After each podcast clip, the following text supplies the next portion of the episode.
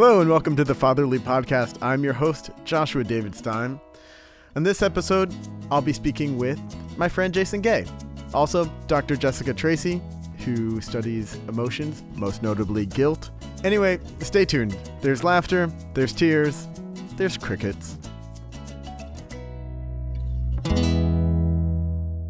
Welcome to the Fatherly Podcast. I hope you enjoy the show. Hey Jason, how's it going? It's going, man. I like your bag of crickets. I there are live crickets in the studio. It's true. Wait, wait, wait. Can you hear them? crickets. Do you want me to do crickets? I can do hours of crickets, but these crickets do chirp. Yeah. So I have crickets with me in the studio because my son has a uh, fat-tailed gecko, and and you have a little cricket cage next to the gecko cage, and yeah, they in fact chirp. And sometimes it sounds like you know summer in Maine in my son's room in the middle of February. and they're all gonna die. But we're all gonna die. And anyway, welcome to the studio.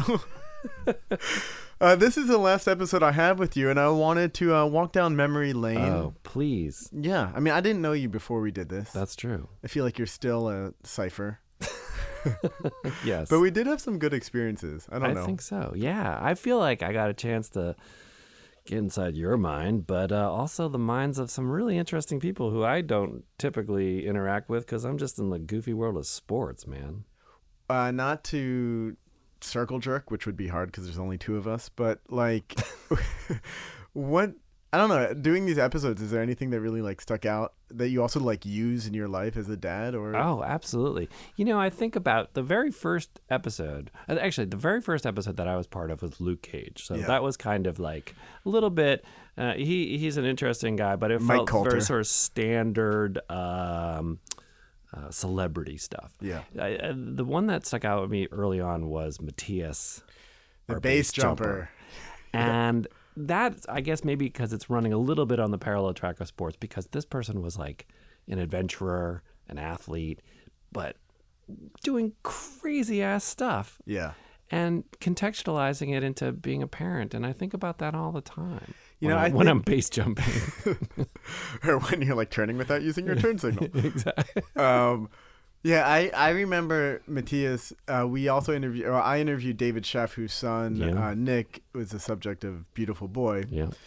But I also think back to a couple of seasons ago, I interviewed Laird Hamilton, All right. and it was the same idea that I don't mind taking these risks. I don't mind if I die, although obviously I don't want to Yeah. even that I it, even though I have kids because this is who I am.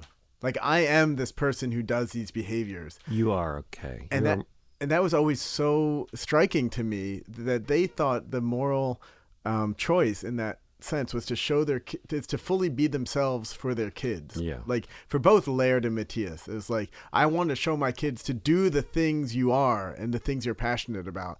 It does not resonate with me, but I finally speaking with you and Matthias, I understood what they're saying.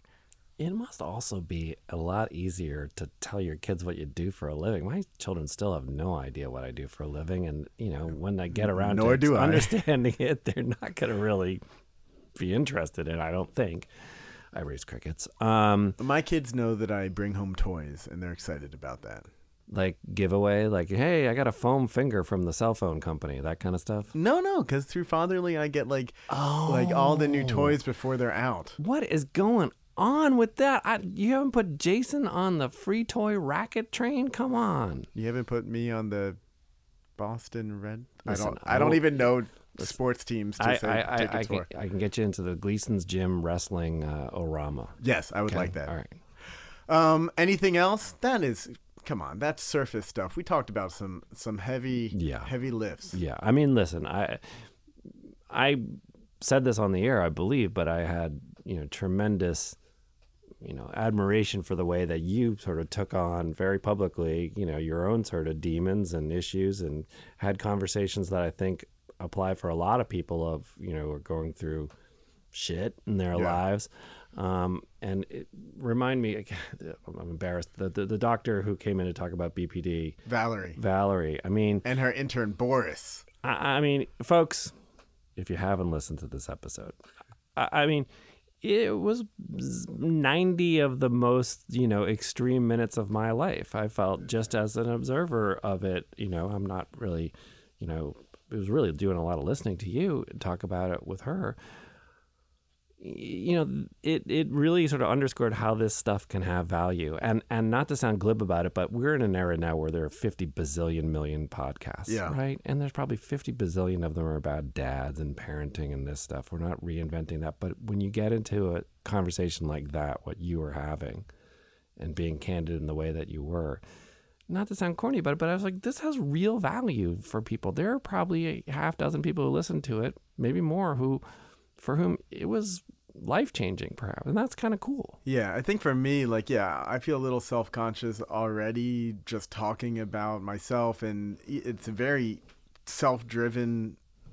The season has been quite self driven, I think, um, and it felt really good that I've gotten a couple of emails. You have. More than a couple. Like I've yeah. gotten a handful of emails of people. Thank you so much for talking about that's great. this one thing. And I Yeah. think, yeah, it's easy to just be churning out content because that's what we do. That's how I get No, paid. No, you no, know? both of us have been content monkeys for a very Yeah, long time. and to finally do something that you know was difficult to do personally, but I do felt I do feel like resonated with Yeah. other people in a way that was meaningful to me. Apart from meeting you and getting to hang out for the time we have, the most satisfying and valuable thing was to was to hear that we helped people who were struggling similarly. hundred percent. I mean, you know, and and very few people get the opportunity to have that kind of impact, and Yeah. so that's a special thing. And I also just like, look, I'm still in the world of like new dad and and and trying to figure it out and making mistakes all over the place, and just to be in the company of people who are also trying to figure it out is therapeutic. Yeah. Well, we're not quite done yet, Jason. We have one more guest. Oh yes, Dr. Jessica Tracy. right. She specializes in pride, but I'm going to try to steer the conversation uh, to guilt. Ari. Oh, wow. Classic JDS move. Your sweet spot. yeah. Okay, so we'll be back with Jessica after the break.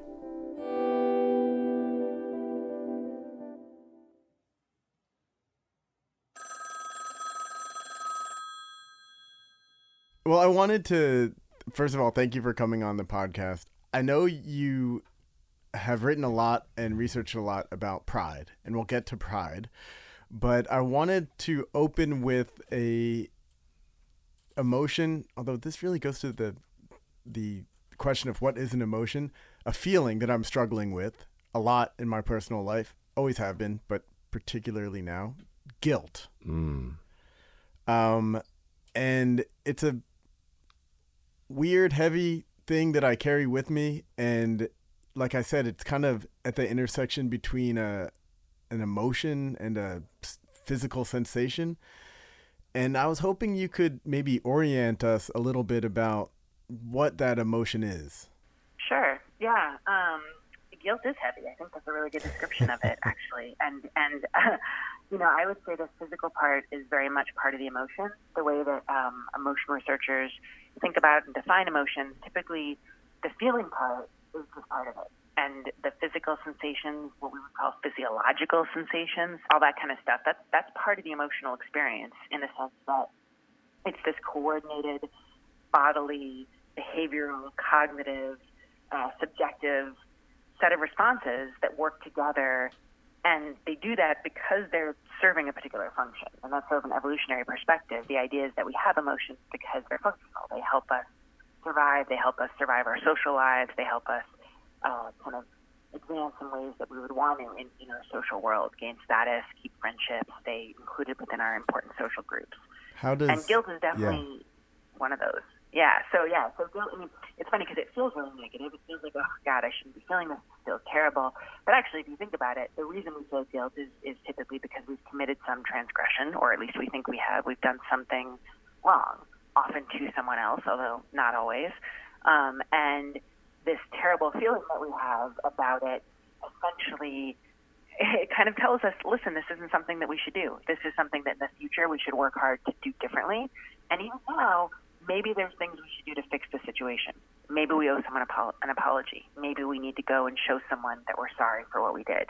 Um, And, and that's basically the function guilt serving. And that's a really important function in terms of our relationships and our social groups, which, you know, as, as a social species are pretty critical for us. You research this c- connection between the physicality and the um, the physiological symptoms that you were talking about, and the psychological symptoms. Is guilt in any way more powerful than I don't know joy or rage, or does each emotion have that intersection between the two? Um, whether guilt is more powerful than, than something like rage or anger or joy, my guess is it really varies on the person. Mm-hmm. Um, in general, I think we, we feel negative emotions more intensely than positive emotions for the most part. So guilt might be a more kind of overwhelming experience than joy, right? If, if you're feeling a negative emotion, if you were already if you were previously feeling a positive emotion, that negative emotion can really take over. It right. grabs our attention. It, it really has greater salience. And that's adaptive as well because when things are going well, we don't need to pay a lot of attention. We're fine. If something's going badly, that's a situation where we do need to change our behavior and do something different. Um, or the consequences, you know, in many cases could be dire, at least in our evolutionary history. But to compare guilt and, and rage, you know, I, I don't know. I think it really would depend on the situation, the person, the context, all that kind of thing don't you want to have a little bit of guilt? I imagine somebody who just leaves a life without any guilt they just uh, i don't know what kind of species that would be. I think of guilt as being some kind of harness to make sure that we you know commit or follow through on commitments adhere to obligations. Now of course it has negative connotations all over the place and but but isn't there some version of guilt which every person needs?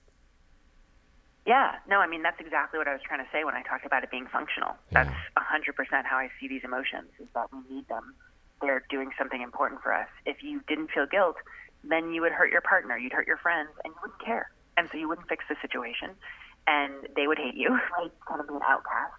So it, it is absolutely adaptive for us to feel these emotions, and, and people generally tend to be moral, pro-social, good people. Yeah. Um, there's a lot of research suggesting that people who are prone to guilt are actually kind of the best people in a lot of ways, in ways we think of in terms of morality, right? They're empathetic, they care about others, they want to help others, they work hard. They're conscientious. Um, on the whole, feeling guilt is not a bad thing.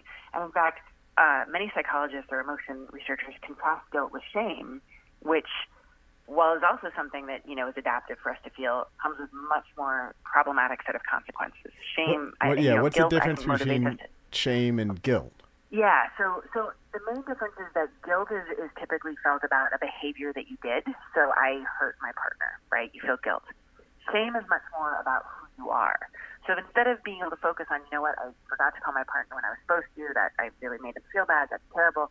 Instead, you say, oh my God, I am a bad person. It's so I funny because well, I'm not good at relationships. Oh, sorry. Go ahead. Yeah. Yeah, Jason and I on the podcast a couple of episodes ago had this researcher uh, Valerie Porr who um, works with borderline personality disorder, which is what I have, and she was talking uh-huh. about how like um, so much of having BPD is like suffering from shame, and so it's you know I think one of the reasons I was so excited to talk to you and am so excited to talk to you. This is great so far, is um, because I'm carrying around all this guilt. I'm basically um, leaving, or my relationship is ending with my wife, and I have kids, and so I'm kind of swirling with all of these heavy emotions, and it's really hard for me to parse out what part is guilt and what part is shame but I yeah. I think the thing that I'm curious about and like is useful or could be useful is you know the the function of guilt seems to be a little bit to um, catalyze I guess that's a word um, atonement which I just learned the other day is comes from et one not mm-hmm. atone but it comes from et one making whole again which blew my mind hmm. um, but what do you do with guilt like I can't make it better. I can't go back and th- I can't remedy the situation. I can't make it better. So I'm carrying it can't right. be resolved. And does guilt it, to me it feels like guilt is festering, you know, like it's just going to be there unsatisfied. Right. I mean, I guess the question is you can't you can't always fix things. I totally agree. There's things that were done that are done and that's, you know, the end of the story. But there are ways that you can show, and that can both make the person that you have hurt feel better, or at least feel like you're still a social person worthy of their trust, and then in turn make you feel better because at least you've tried to do something about it, right? And I think that's where apology, confession, all that kind of stuff comes in. Hmm. So you know you can you can do things that are bad, and then up try to make up for them. So it's not I a can't take it back. binary. This happened. I can never, you know, I can never change what happened, but I can show you I'm still that morally upright, good person that you thought I was. I just did a bad thing, and I know that it was a bad thing, and I'm fully acknowledging that it was a bad thing and how much it hurt you, and I'm, I want you to know I'm going to do better in the future. And and I think that you know that's the way that we deal with guilt, and it's a really you know it's as adaptive a way as possible to deal with a transgression.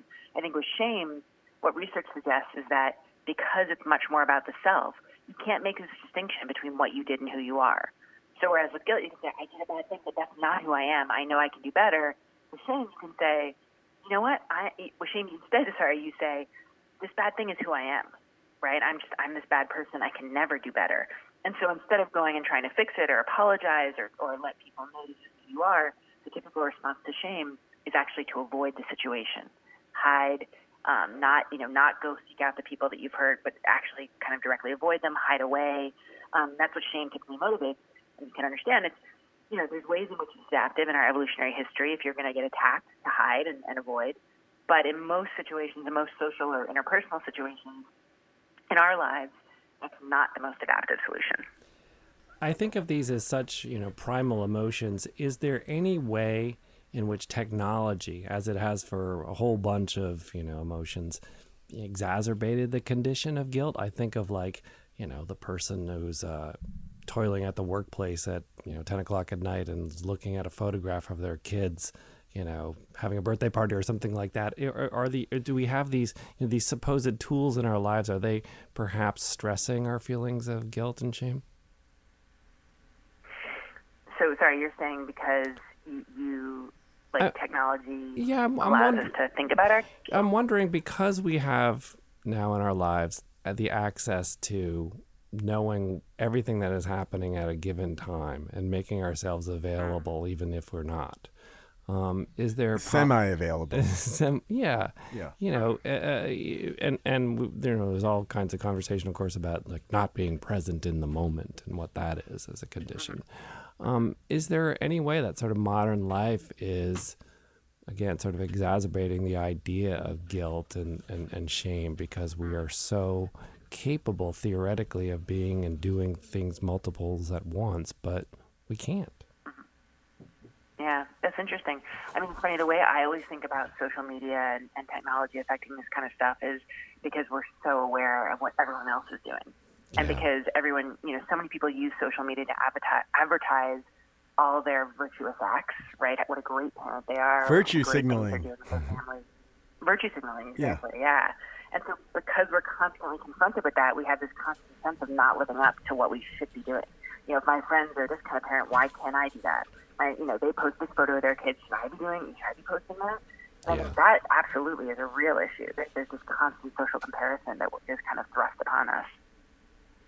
Yeah, I mean, I kind of, Jason. I think to your your question, it's almost like the more opportunities you have to express yourself, and the more actions you have, uh, the more opportunity you have to do something you feel guilty about. Because if I understand Dr. Uh, Tracy correctly, it's like guilt is occasioned by acting in ways that don't accord with your moral understanding and moral code. So if that's like um, you have the option of um, posting a picture of your kid, right? And on one hand, you want to do that because you're proud of your kid, and we'll get to pride in a second. And then, but then you're also taking this opportunity to reify yourself and advertise your kid and violate their privacy, then you feel guilty about it. So every opportunity you have to act is an opportunity to feel guilty. Sure. And on top of it, Joshua, we both know that there are many people, and I believe you're one of them, who have, you know, objections and very legitimate ones to not, say, putting their kids out there on social media and so on. And then I put up a kid on social media, and that's a feeling of pride for me, but also accompanied by some guilt because I am, you know, violating Yes. what some people feel are, uh, you know, child's rights to self expression. So, uh, Dr. Tracy, you've also written a book about pride, and I was wondering two things. I was wondering if there's any sort of mm, parallels between pride and shame. Sorry, between pride and guilt, And also, I'm just curious about pride being as the subtitle of the original version of the um, the book was. You know, pride is one of those emotions which moves from a that moves maybe from healthiness to harmfulness. You know, like Yeah. I Yeah. think the subtitle is um, how the world's deadliest sin is also the key to success, or something like that. Why why the deadliest sin why the deadliest sin holds the secret to human success. yes. So talk to me about pride, You're- you're which is also pro-social, I think. Yeah, well, so this is really interesting, and actually, I think you kind of the way that you characterized your question actually is, is perfect because the way that pride relates to guilt, to understand it, you actually have to make this distinction between two different kinds of pride, which really gets at this deadly sin issue. So, what we found in our research is that pride is not just one thing. I think the kind of pride that most people, at least in American culture, think of most typically um, is the pro-social kind, and we call that authentic pride, and that's basically feelings of confidence uh, achievement, accomplishment. It's what we feel when we've worked really hard for something, and then you know, we did well on it, and, and we know that, and we feel good about ourselves for it. And this kind of pride is great. Right? It has all kinds of adaptive benefits. It motivates people to work hard, um, and it's linked to all sorts of positive personality traits and pro-social behaviors. But then there's this other kind of pride, which we call hubristic pride, taking from the Greek word hubris, and that's that's the one that we're sort of talking about with that deadly sin idea, right? That pride pride is, is considered one of Dante's deadly. Actually, Dante said it was the deadliest of the seven deadly sins. Um, and so hubristic pride, which also is very much what people think about when they think of pride, um, and it's, it's very much what people experience when we ask them to talk about their pride experiences. They report all kinds of hubristic pride experiences as well, but it's characterized more by feelings of egotism and arrogance and conceitedness. So it's sort of pride that's too much. It's, it's too much pride or inappropriate pride, um, and it's linked to all kinds of negative outcomes. So What are people the, who tend uh, to feel hubristic pride. Sorry, go ahead. What are the reins that take pride from hubristic pride back to um, sane pride, or um, I think you call it authentic pride? Authentic pride. Yeah.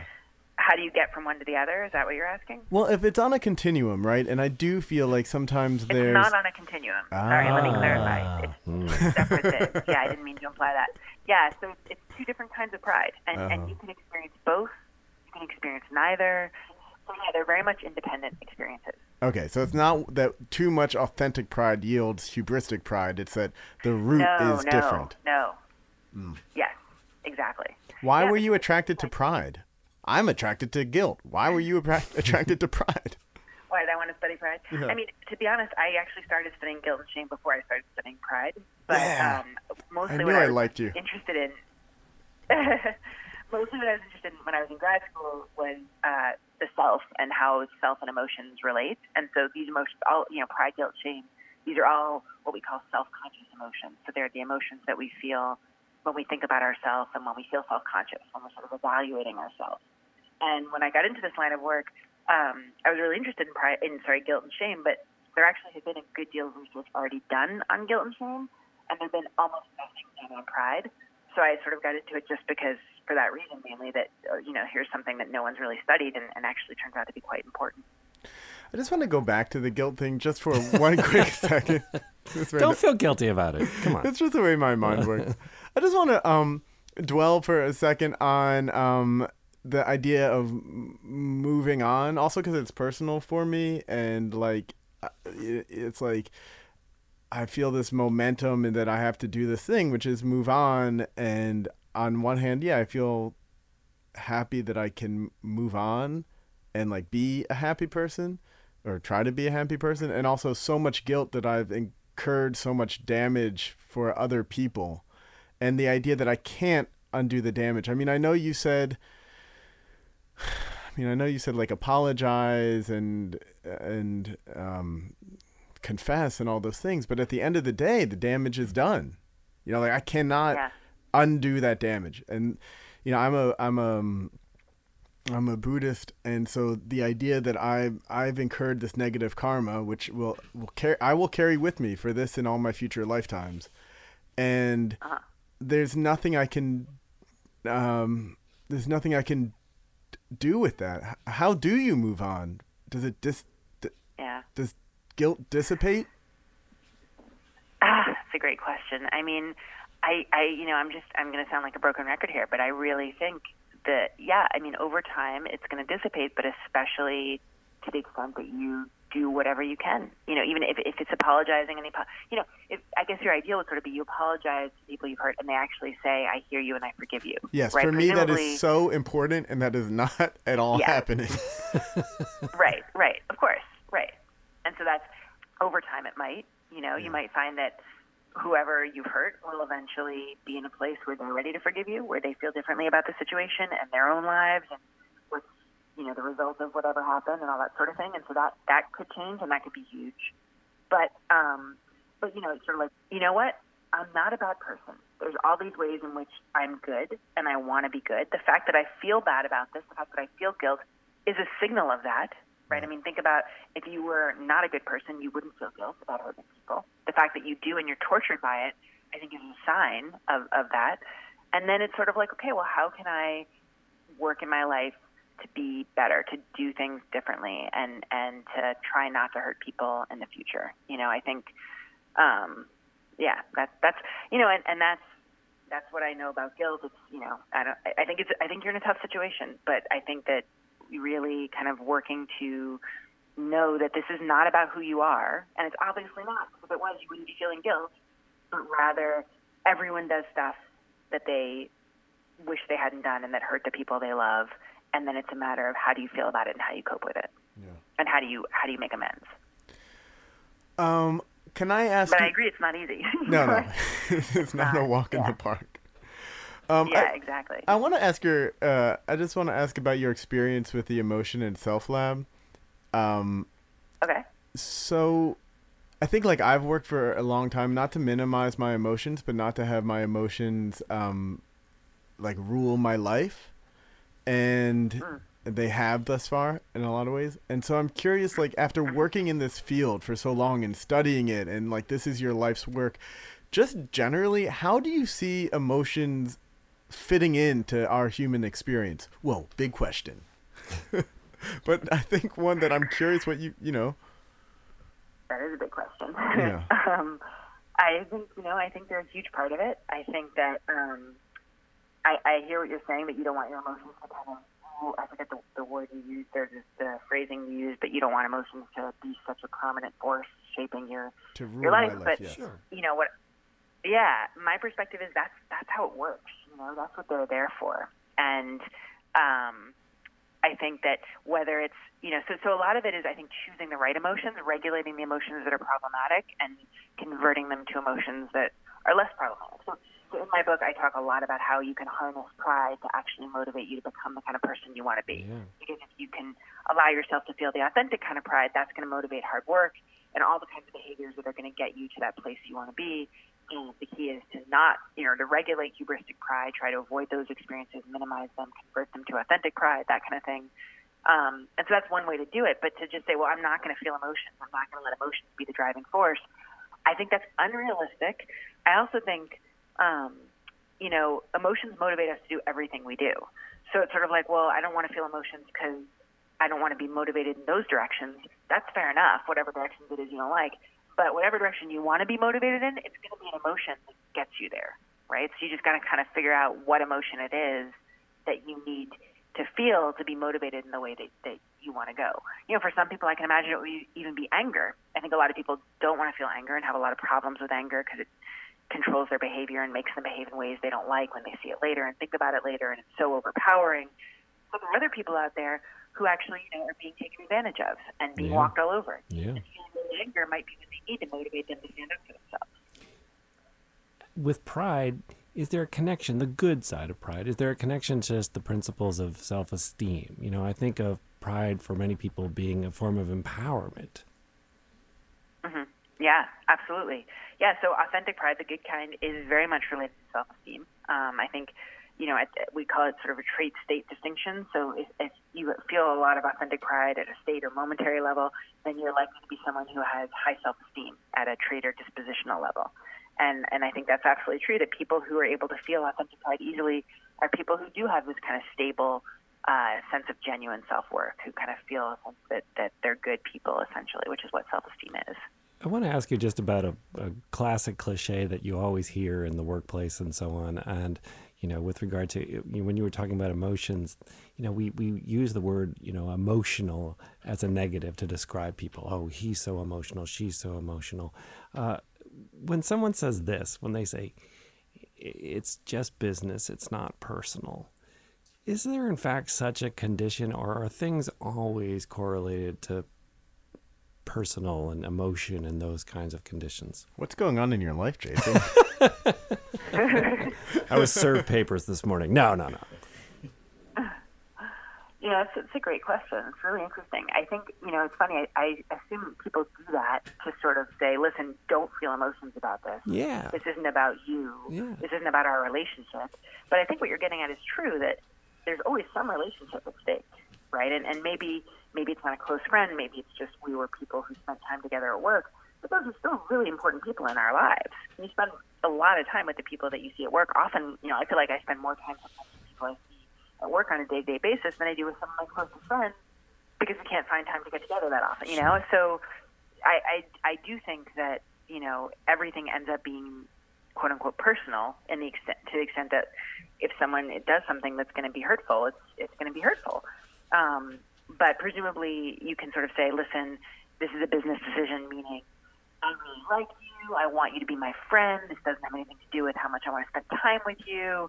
This is just about, you know, the need to make money or, or whatever it is. Um, it's still going to be hurtful, but, yeah. but maybe it's a, it's a way of minimizing the hurt. No, I think you're absolutely right that people use that kind of phrasing to inoculate themselves. I mean, the other, you know, yeah. the silly one is the Seinfeldian, like, it's not you, it's me, you know, that kind of thing.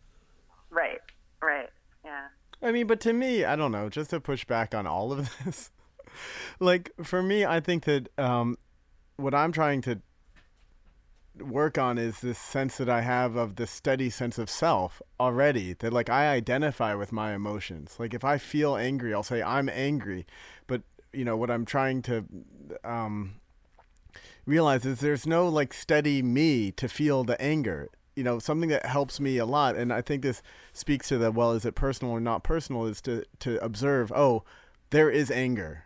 Like there is a sense of anger. There's a sense of sadness.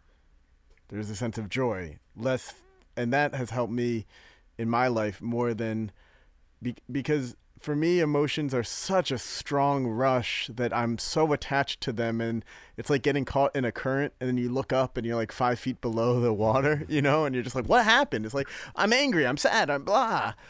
um, but to just feel those emotions flow through me without being attached to them, I mean, that's kind of been my project for like since 2010, you know? I don't know, Dr. Tracy, if I'm like I don't know, on a fool's errand or whatever.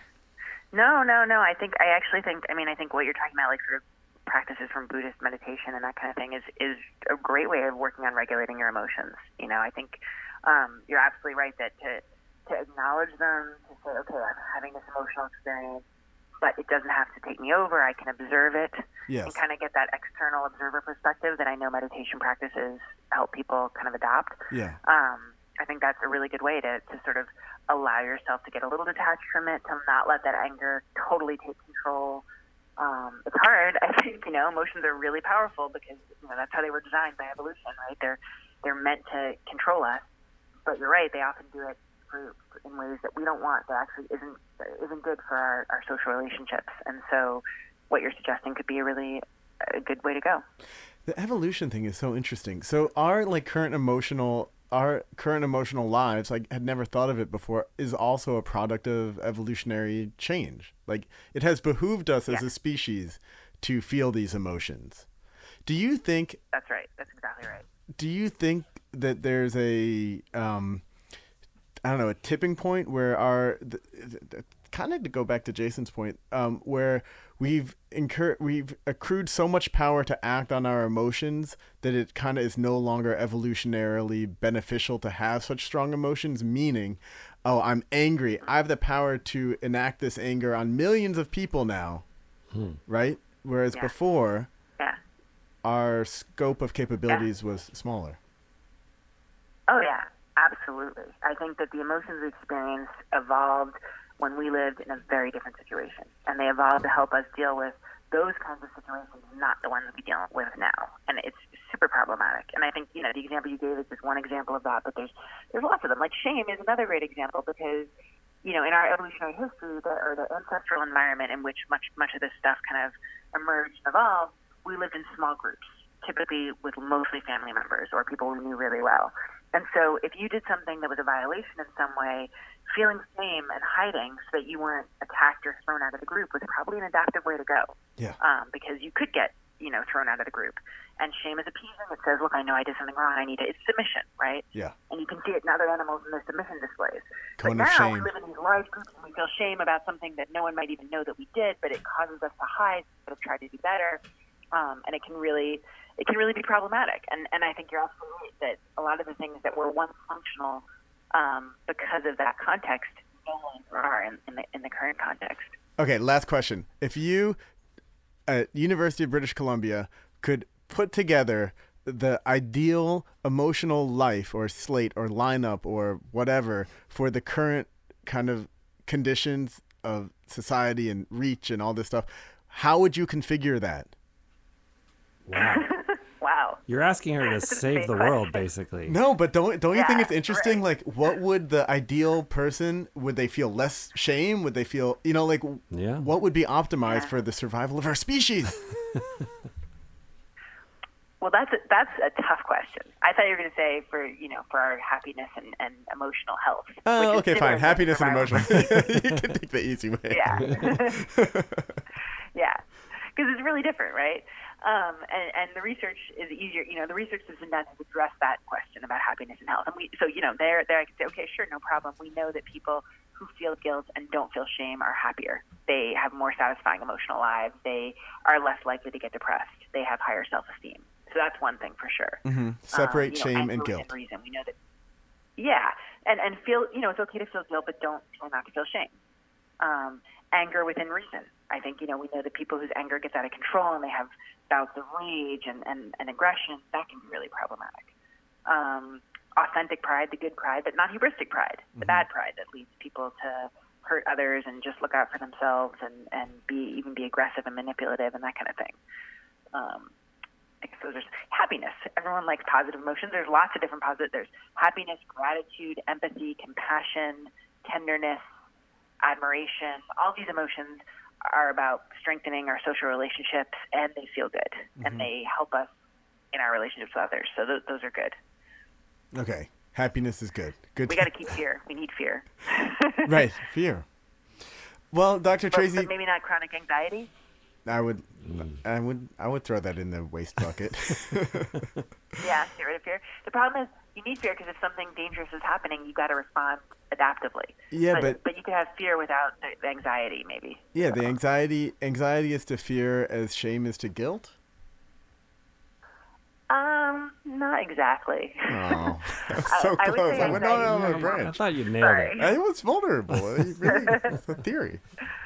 Well, because it's not just that guilt is a mild version of shame. It's it's actually elicited by a different kind of understanding or a different appraisal about the self, right? Whereas anxiety is kind of a more mild version of fear to some extent. Oh, chronic, more more continuous, but less intense. Gotcha. Well, Dr. Tracy, thank you for joining us. Um, I feel happier, me. less anxious, and uh, a little less guilty. Mm, that's not true, but I appreciate luck with the that. segment. Yeah. Thank you. Yeah, thanks for having me. Sure thing. Take care. Bye.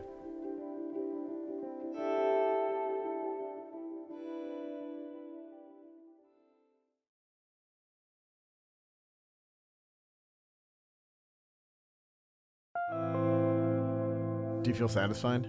I do. You know, this is going to sound like a really facile point, but like, it just is amazing to me that there's a whole world of study of conditions like this, that one could literally dedicate their life to studying matters of guilt or pride. It's just, it's fascinating. You know, I just always thought of like academia as like, okay, you're going to do like Faulkner or dinosaurs. No or, way, man. you know I, i- and and and and in, in many ways this stuff is just so much more essential to the human condition than almost any field of study Yeah, I don't know if I was going to be in academia, this would be the thing I would You'd study. go but I, hard.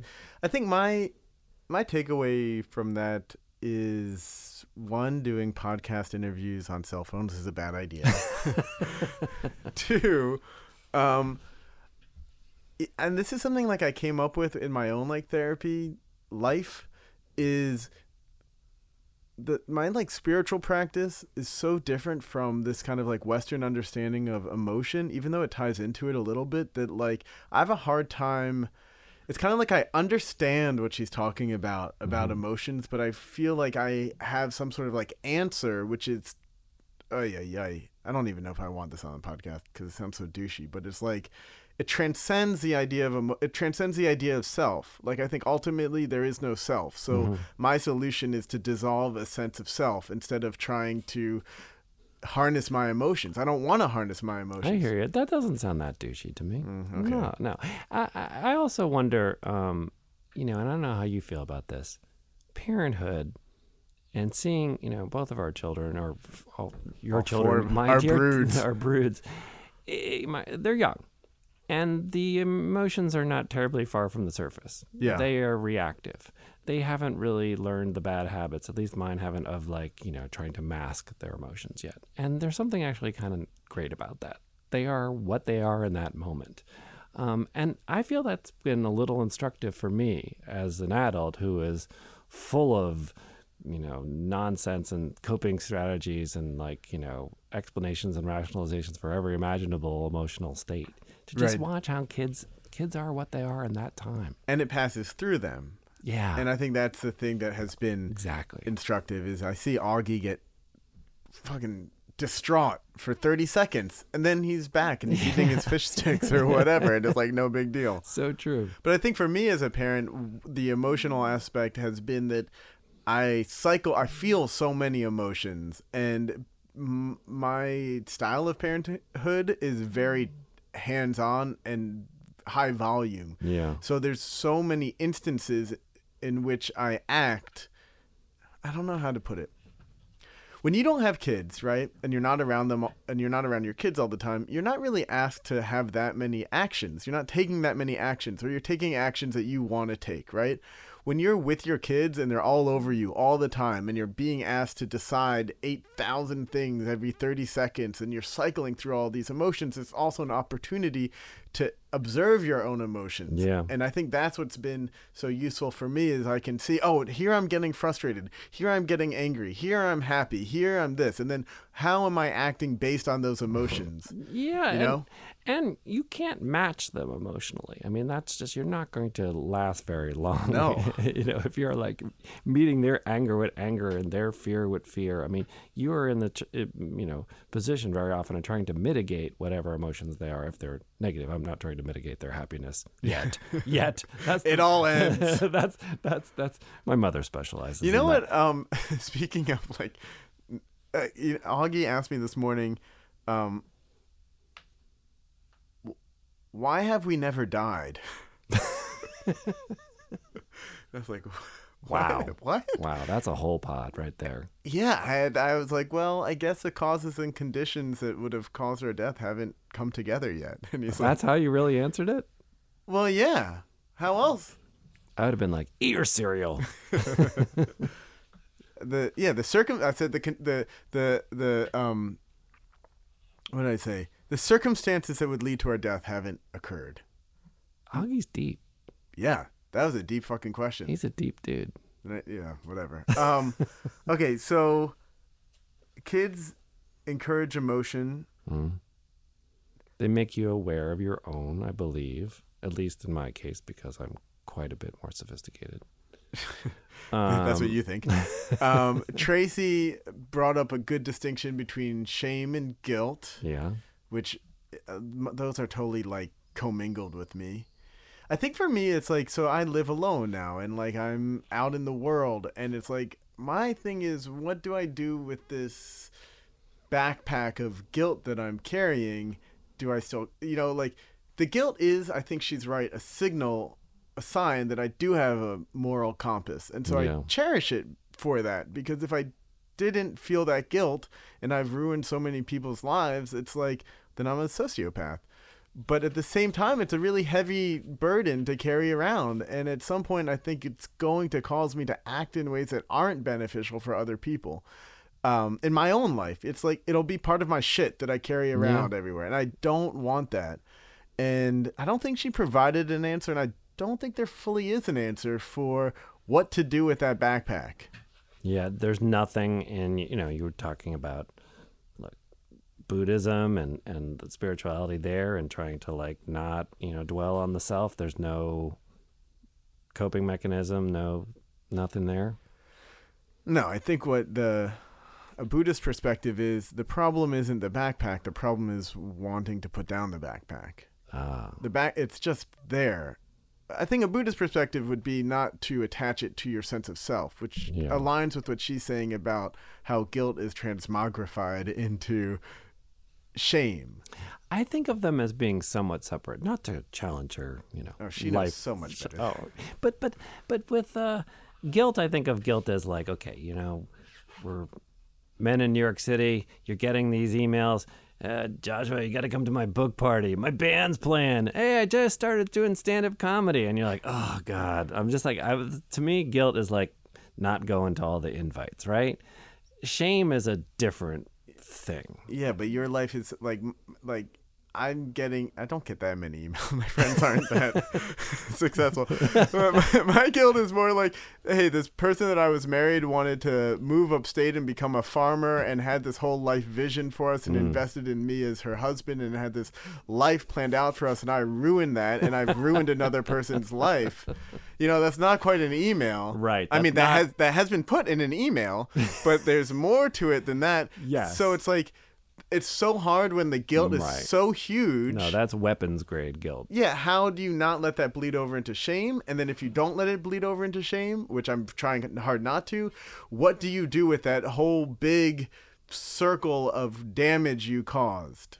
Do you think that um, humiliation is a totally separate feeling from all that? I, um, the reason I ask is that you know someone close to me had a marriage dissolve a long time ago, and they talked about how that just that feeling of humiliation.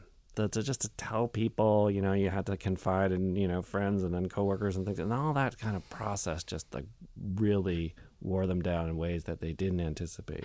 No, I mean I don't feel humiliated at all. I think it's I feel I feel like at the risk of sounding glib, this is how people are, and people mm. fuck up, and that's what Yeah. it's that's what it means to be human. You're in the 52%. I mean, this is not like some sort of like I mean, not to, and I'm not in any way trying to justify anything that I've done. I'm not doing that. I, it's like I still take responsibility. I still take it seriously. Yeah. But I have a really hard time, and I don't want to for my own sanity, and I don't think it's healthy to say, well, I, I am this aberrant, abhorrent individual who did this. No, I'm I'm a human, and I fucked up, and I know it. I'm trying to do better. Well, that's it for the Fatherly Podcast for this episode and maybe forever. Um, I want to thank all of you for listening and the kind comments that you've sent or let me know that you've felt. I like it that I've done something in the world that I think has been of service. I want to thank our executive producer, Andrew Berman, our producer, Anthony Roman. I guess I helped produce it, but I don't need to thank myself.